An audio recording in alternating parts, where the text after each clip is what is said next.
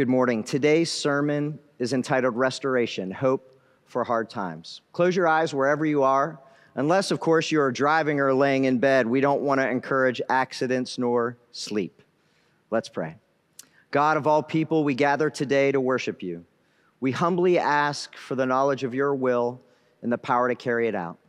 And if it is your will, we pray that you would powerfully and clearly speak hope and restoration in our hearts and minds.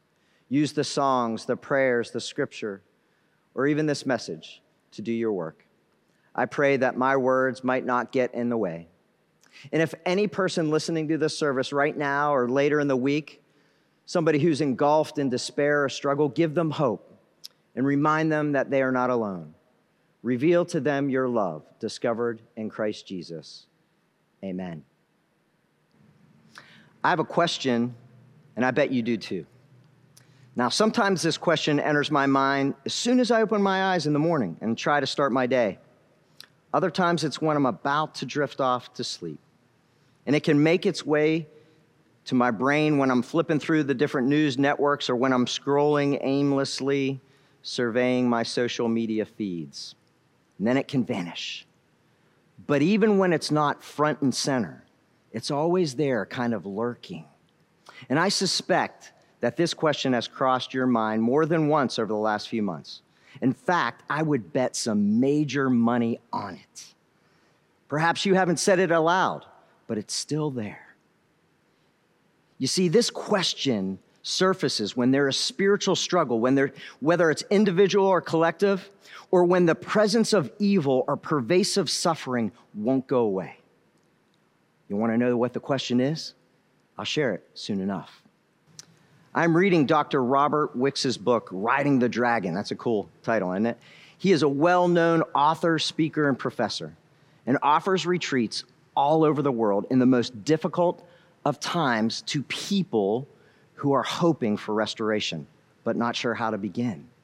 He has worked with relief workers in Cambodia after years of terror and torture, and those in Rwanda during the bloody civil war.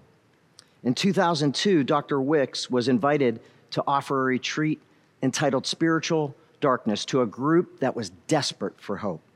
The participants, they were Catholic priests in Boston. The, the gathering couldn't have come at a better time. You might remember 2002 was the height of the pedophilia scandal in the Catholic Church. And prior to the final day of the retreat, a high ranking priest was removed from his position due to some explicit, credible accusations. The priest arrived to that final day shattered and demoralized. And as he was finishing up, a hand went up in the back of the room. It was the last question. And the priest said, I'd like to divinize you for just a moment. Dr. Wicks laughed and jokingly said, Well, that sounds kind of dangerous. The priest laughed, but then the smile dissipated. He asked the question If you could predict the future, would you venture a guess of when this will end? When this will end is the question we're all asking. The question contains flickers of hope and flames of despair. Each of our individual thises might be a little bit different, but I want to offer you some possibilities of what they are. When will the pandemic end? When will the rioting end? When will racism, oppression, and equality end? When will the disaster of our political discourse end? When will our divisions in our country and church end? When will the exclusion of the LGBTQ community end? Or maybe your this isn't about the world, but more personal in nature. When will the cancer be gone? When will my financial insecurity end? When will I be able to see my family again? When will my loved ones' addiction break? I recognize that many of you are exhausted, and there are legitimate reasons to despair. The world is tired. Our battle worn country is tired with war, division, and hatred. So I want to ask you what is currently exhausting you and making you weary? Where are you experiencing fear? I want to invite you to put those things in the comment section on Facebook or on our online feed. Maybe you want to put it in as a prayer request or have someone pray with you. You can click that prayer button right now. You know what? We are not the first people to ask this question, nor will we be the last. Native people have asked it. African Americans are asking it. The LGBTQ community and immigrants, too. You see, the, the Hebrew people in Isaiah were suffering immensely. They were living in exile apart from their land, their religious customs, and God. And under the thumb of their oppressors, they were on the brink of extinction with a future very much in doubt. They wondered if things would ever return to normal. They too were asking, when will this end? When would God bring them back to Jerusalem?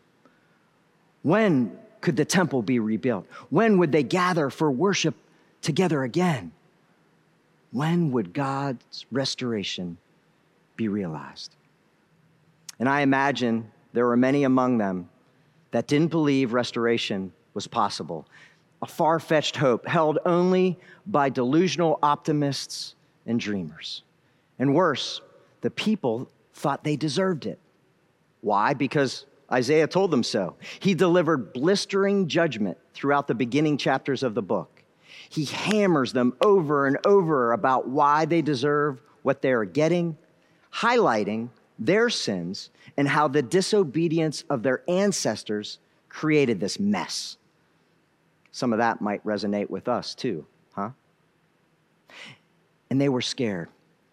And we are too, because when people live with this when will it end question, it breeds doubt and fear. But in chapter 40, there's a turn, there's a pivot. It pivots towards comfort, toward hope, and towards restoration. Exactly what this downtrodden people needed to hear.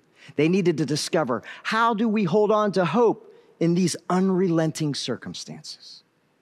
And Isaiah, the first of the major prophets we're reading this Bible project, delivers the Hebrews longed for an answer, and so do we. But before we get to the scripture, let's return to 2002. When that priest asked, When would you venture a guess this will end? Here's how Dr. Wicks responded Even if I was divine and could answer your question, I wouldn't. Because although the concern is a natural one, when you are in spiritual darkness, it's the wrong question. A more helpful one is this given all this spiritual darkness in me and in the church, what can we learn? You know, I can't offer an adequate answer to whatever your this is. And even if I could, I wouldn't. However, Isaiah's words and Jesus Christ will offer us ways to cultivate hope, and we'll learn. Isaiah's voice is speaking on behalf of God to the people and addressing all of them. And right out of the gate, he declares to them the most frequently repeated instruction in the whole entire Bible. You know it do not fear. And that's for you and me too. Now, I suspect some of you thinking, yeah, all right, whatever. How do you do that? How do you do that in these circumstances? Isaiah says we must do these things P, P, P. Nope, I don't mean the Paycheck Protection Program. He tells a despondent people to have courage and to walk through their fear. And you know what? He shows them how. He says that we must remember, we must connect, and we must claim God's presence, God's power, and God's promise. God's presence, God's power, God's promise. Say those words with me presence, power, promise.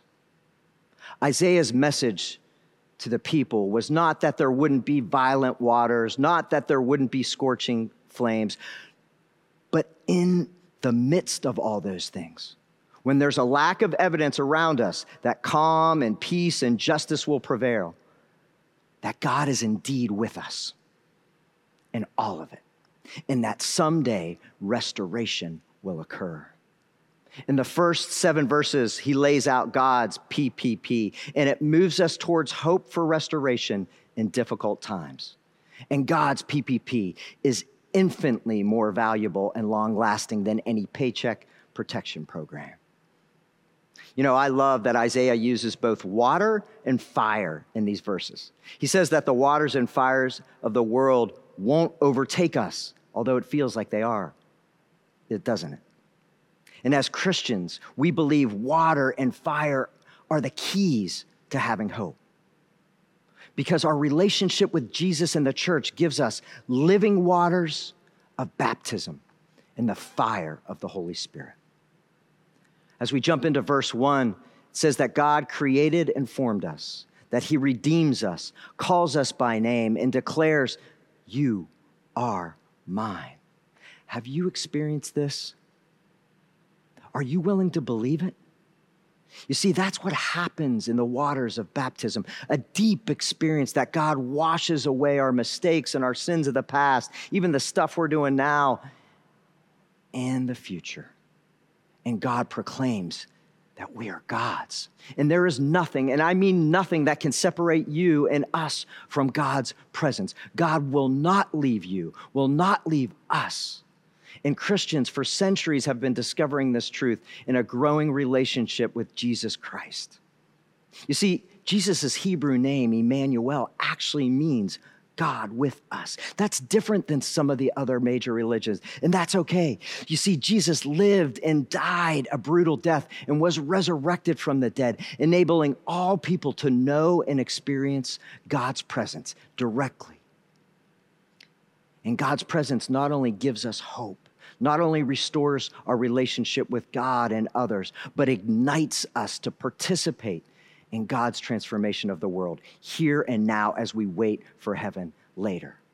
And to participate in that transformation, whether it be racial reconciliation or the LGBT community or transforming systems of the world or the church, or even shedding our individual habits, hangups, and addictions that block us from God and love we don't only have God's presence, but we have God's power. And God's power is the second P. Verse 2 says, When you pass through the waters, I will be with you, and through the rivers, they shall not overwhelm you. When you walk through the fire, you shall not be burned, and the flame shall not consume you. The Holy Spirit within us is guiding us convicting and encouraging and giving us hope in these circumstances that we're dealing with. And because of the Holy Spirit, we have freedom and power to resist evil and injustice and oppression in whatever forms they're popping up. Have you asked for God's power in your life? Have you invited Jesus the Christ in? Have you tapped it? You know, some of the ways I try to tap God's powers through prayer, fasting, meditation, scripture. And you know what? Often the Holy Spirit shows up through other Christians, most for me, helps me tap into that power. When I need a word of hope, sometimes a person shows up and speaks a word at the exact right time. So I want to encourage you today to reach out to somebody and give them encouragement and hope. You can reach out to them, text them, call them, write them a letter, an email, whatever. But in honesty, sometimes we know it's hard to feel God's presence.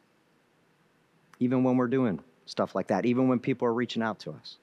And that's where the third P comes in God's promise. We must remember the promises of God. We must hold on to them when we can't feel God's presence and we don't feel God's power. Isaiah delivers God's promise, which is a gift of liberation, even amidst the irresponsibility of their individual and communal sins. Even though they were screwing up, even though their ancestors screwed up, God's promise was there that thy kingdom will come on earth as it is in heaven. Now, he didn't say it that way, but that's what we say. And in the last book of the Bible, it talks about a new heaven and a new earth, and that God will wipe every tear from our eyes, and that death will be no more, mourning and crying will be no more. Why? Because God is making things new. That newness, brothers and sisters, siblings in Christ, starts now. That is God's promise. Now, which will be fulfilled later. Presence, power, promise. God's PPP. In it, we can have hope.